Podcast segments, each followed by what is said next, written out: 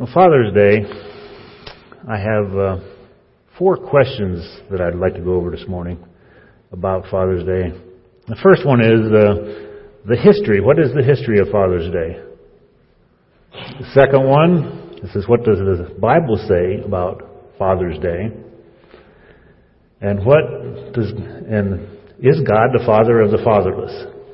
And the last one is what the Bible says about Christian fathers. So let us uh, let me open in prayer just before we get into word into His Word. Heavenly Father, we just uh, thank you. You are our heavenly Father. You lead the fathers here, Lord, the Christian fathers that want to follow you, Lord. Just lead us through your word this morning, Lord. Speak to me. Help me to say what I need to say and not to say what I shouldn't say, Lord. Just uh, speaks to me. And uh, I just just thank you for this opportunity to, to bring your word forth. And uh, I just give you all the praise and honor and glory for that. In Jesus' name I pray. Amen. Father's Day, or the history of Father's Day. Father's Day is a day set apart to celebrate fatherhood and recognize the influence of fathers in our homes and society. It is also celebrated to honor and commemorate our fathers and forefathers. It is celebrated in the U.S. on the third Sunday of June and is believed that Father's Day was first observed on June 19, 1910 in Spokane, Washington. Through the efforts of Sonora Smart Dodd, a Christian woman and daughter of American Civil War veteran William Jackson Smart. Sonora's mother died when she was age 16, and she wanted a day that would commemorate and honor fathers like her own who had raised her and her five children, or five siblings. Once again, once she began soliciting the idea of an official Father's Day, she met with some opposition, but she persevered. A bill was introduced in Congress in 1913, and in 1916, President Woodrow Wilson spoke at a Father's Day celebration in Spokane, Washington, and wanting to make it a national committee and wanting to make it a national holiday, but the Congress still resisted. In 1924, Calvin Coolidge became involved and in 1930 a national committee was formed by various trade groups in an effort to le- legitimize the holiday. The battle continued, in and in 1966, President Lyndon Johnson made a proclamation for the third Sunday of June to be Father's Day. It was finally made official holiday when President Nixon signed a similar proclamation in 1972. It only took 62 years or so to, to get through Congress to make it official. That's, that seems normal. so, just another tidbit here. Today's economists estimate that Americans spend more than one billion each year on Father's Day's gifts. That's a that's a lot of ties. the, the second the second point I wanted to say what does the Bible say about Father's Day? Well, it doesn't say too much about the Father's Day that we celebrate. But God's Word uh, does say, does set, a, set aside special honor to fathers. And it does recognize a special place for honor for men who were leaders and, or examples of excellence in their skills. I just uh, name a couple here. There's quite a few in the Bible, but I'm just going to name a couple. In Genesis 4:20, if I pronounce this wrong, forgive me. Jabal, the father of those who lived in tents and raised livestock, he was honored as the father of those. In Genesis 4:21, his brother Jubal was the father of all who play the harp and flute. And in Genesis 22, Tubal Cain was the instructor of every craftsman of metallurgy. Also, when Abram's name was changed to Abraham, God told him, I have made you a father of many nations. In Genesis 17:5, it clearly indicates fatherhood as a place of honor in the eye and in God's eyes. Even though the Bible doesn't mention a Father's Day, we can clearly see that God does recognize the importance of fathers and even gave them special honors throughout history. The Apostle Paul taught that to honor one's earthly father is not only a commandment, but the first commandment that when obeyed has a promise of things going well and have long life. That's in Ephesians 6, 2 and 3. In light of these verses and many others, it would seem to be perfectly God honoring to celebrate a day in which fathers, the God given head of the family, could and should be honored. The third point is God the father of the fatherless? And that answer is yes. And Psalm 68:5 says, A father of the fatherless, a defender of widows, is God in his holy habitation. Of all the ways the Lord God Almighty could have chosen to relate to humanity, He chose the language of family.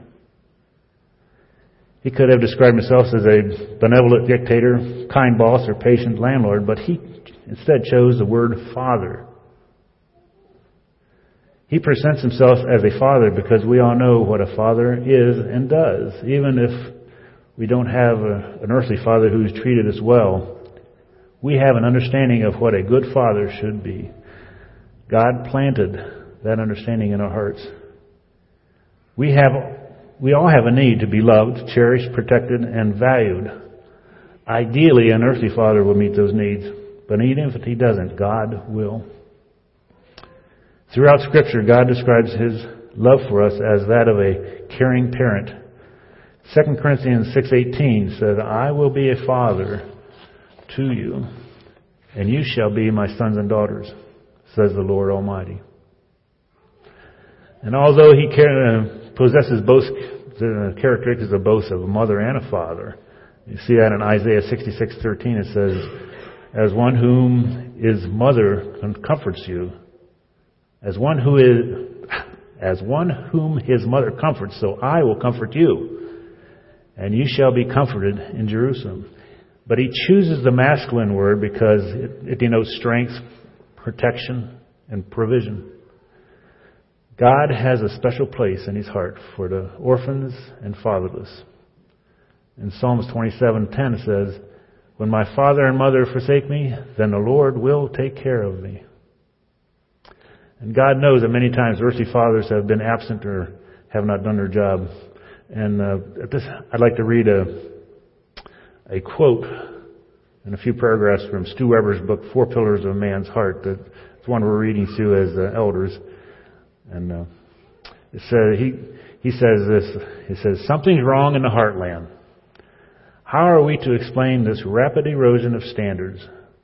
How do we rationalize the breakdown of families, neighborhoods on edge, streets no longer safe, the death wishes of our children.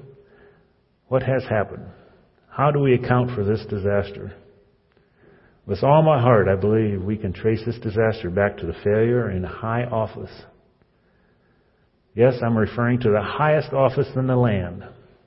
And no, I don't mean the presidency of the United States, nor the presidency of any international conglomerate, nor chairman of board, I believe the greatest position a man can hold is his office of the home.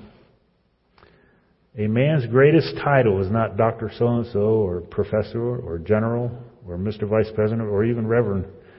The highest office in the land is not the White House, it's your home. God's economy, in God's economy, a man will never get any higher, never have any greater influence, never wield any greater power than he does as head of the household. To fail at home is to fail everywhere. And that's where man, and that's where men are made, is at home. The United States is becoming an increasingly fatherless society. Fatherless, fatherlessness is the most harmful democratic trend of any generation. And, and that is sad. And that's the end of the quote. It says, but, but God offers to fill that role of a father. In John 16, and John 6:37 says, "All that the Father gives to me will come to me, and the one who comes to me, I will by no means cast out." And that's a promise from God, and and He keeps His promises. God promises that in Him, no one has to be without a father. And we don't have to. If we, if we, for some reason, that we don't have a father influence in our house, we can go to God and He can be our, be our father. So what does the Bible say about the Christian father? Come to our last point. I like to uh, turn to Deuteronomy 6 and read 1 through 9, if you would like to turn there.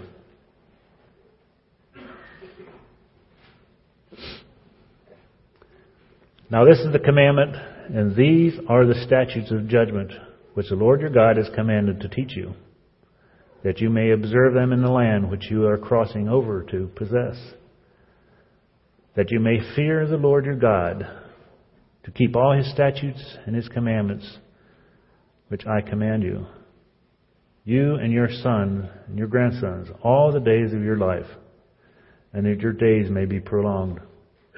Therefore, hear, O Israel, and be careful to observe it, that it may be well with you, and that you may multiply greatly, as the Lord your God of your fathers has promised you, a land flowing with milk and honey. Hear, O Israel, the Lord your God is the. Hear, O Israel, the Lord our God, the Lord is one. You shall love the Lord your God with all your heart, with all your soul, and with all your strength. And these words which I command you today shall be in your heart. You shall teach them diligently to your children, and shall talk of them when you sit in your house, when you walk by the way, when you lay down, when you rise up. You shall bind them on the, as a sign on your hand, and as they be in as frontals between your eyes. You shall write them on the doorposts of your house and on your gates. I'd like to just concentrate on uh, two verses, six and seven. This is uh, the, and the, but the beginning of it, it says the commandments was to love your God with all your heart and with all your soul and with all your strength, and to follow His ways from generation to generation. And I'd like to read six and seven again, but um, and he says, "These words which I command you today, you shall be shall be in your heart." And this is the most, one of the most important things that as men we should be doing. We should teach them diligently to your children. You shall talk of them when you sit in your house. You shall walk by the way when you walk by the way. When you lie down, when you rise up. In other words, you're to talk about them in everyday task and in life itself. Not just once in a while, but in everything that you do. You need to share the Word of God Okay.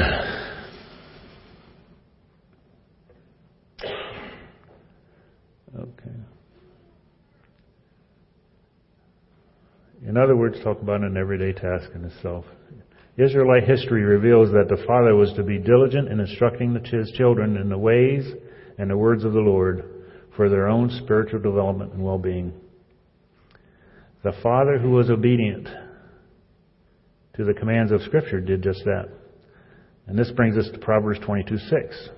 Train a child in the way he should go, and when he is old, he will not turn from it. To train indicates the first instruction that a father and mother give to a child in early education. The training is designed to make clear to children the manner of life they are intended for. And we are intended, that's why we're here, to worship God. That's why God created us to worship Him. In Ephesians 6 4, it says, And you fathers, do not provoke your children to wrath, but bring them up in the training and admiration of the Lord. And this is a summary of instruction to fathers. It's stated both in a negative and a positive way. A Christian father is, is really an instrument of God's hand. The whole process of instruction and discipline must be that of which God commands and which He administers. So that His authority should, should be brought into constant and immediate contact with the mind, heart, and conscience of the children. The human father should never present himself as an ultimate authority to determine truth and duty. It is also, it is only by making God the teacher and ruler on whose authority everything is done,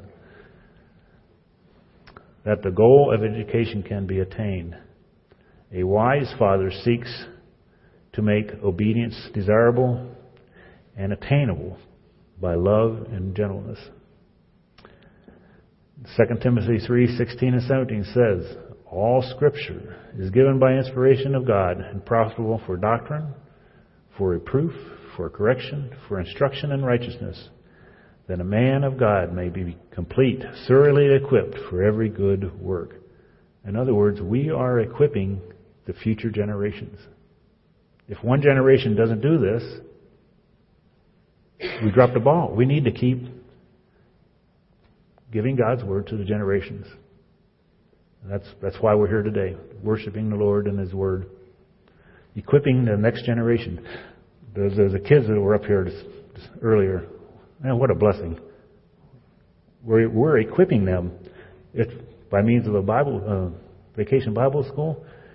But that's still equipping them. That's getting them into the Word. It's fun. And that's what God's Word is, wants us to be. Have fun. and, But yet be serious about His Word. A father's first responsibility to his, is to acquaint his children with Scripture. The means and methods that the father may use to teach God's truth will vary. As a father is a faithful role model, what children learn about God will put them in good standing throughout their earthly lives. And no matter what they do or where they go, they will remember that. And in closing, I know this is short. That's why they have me do it because they know I can do it short.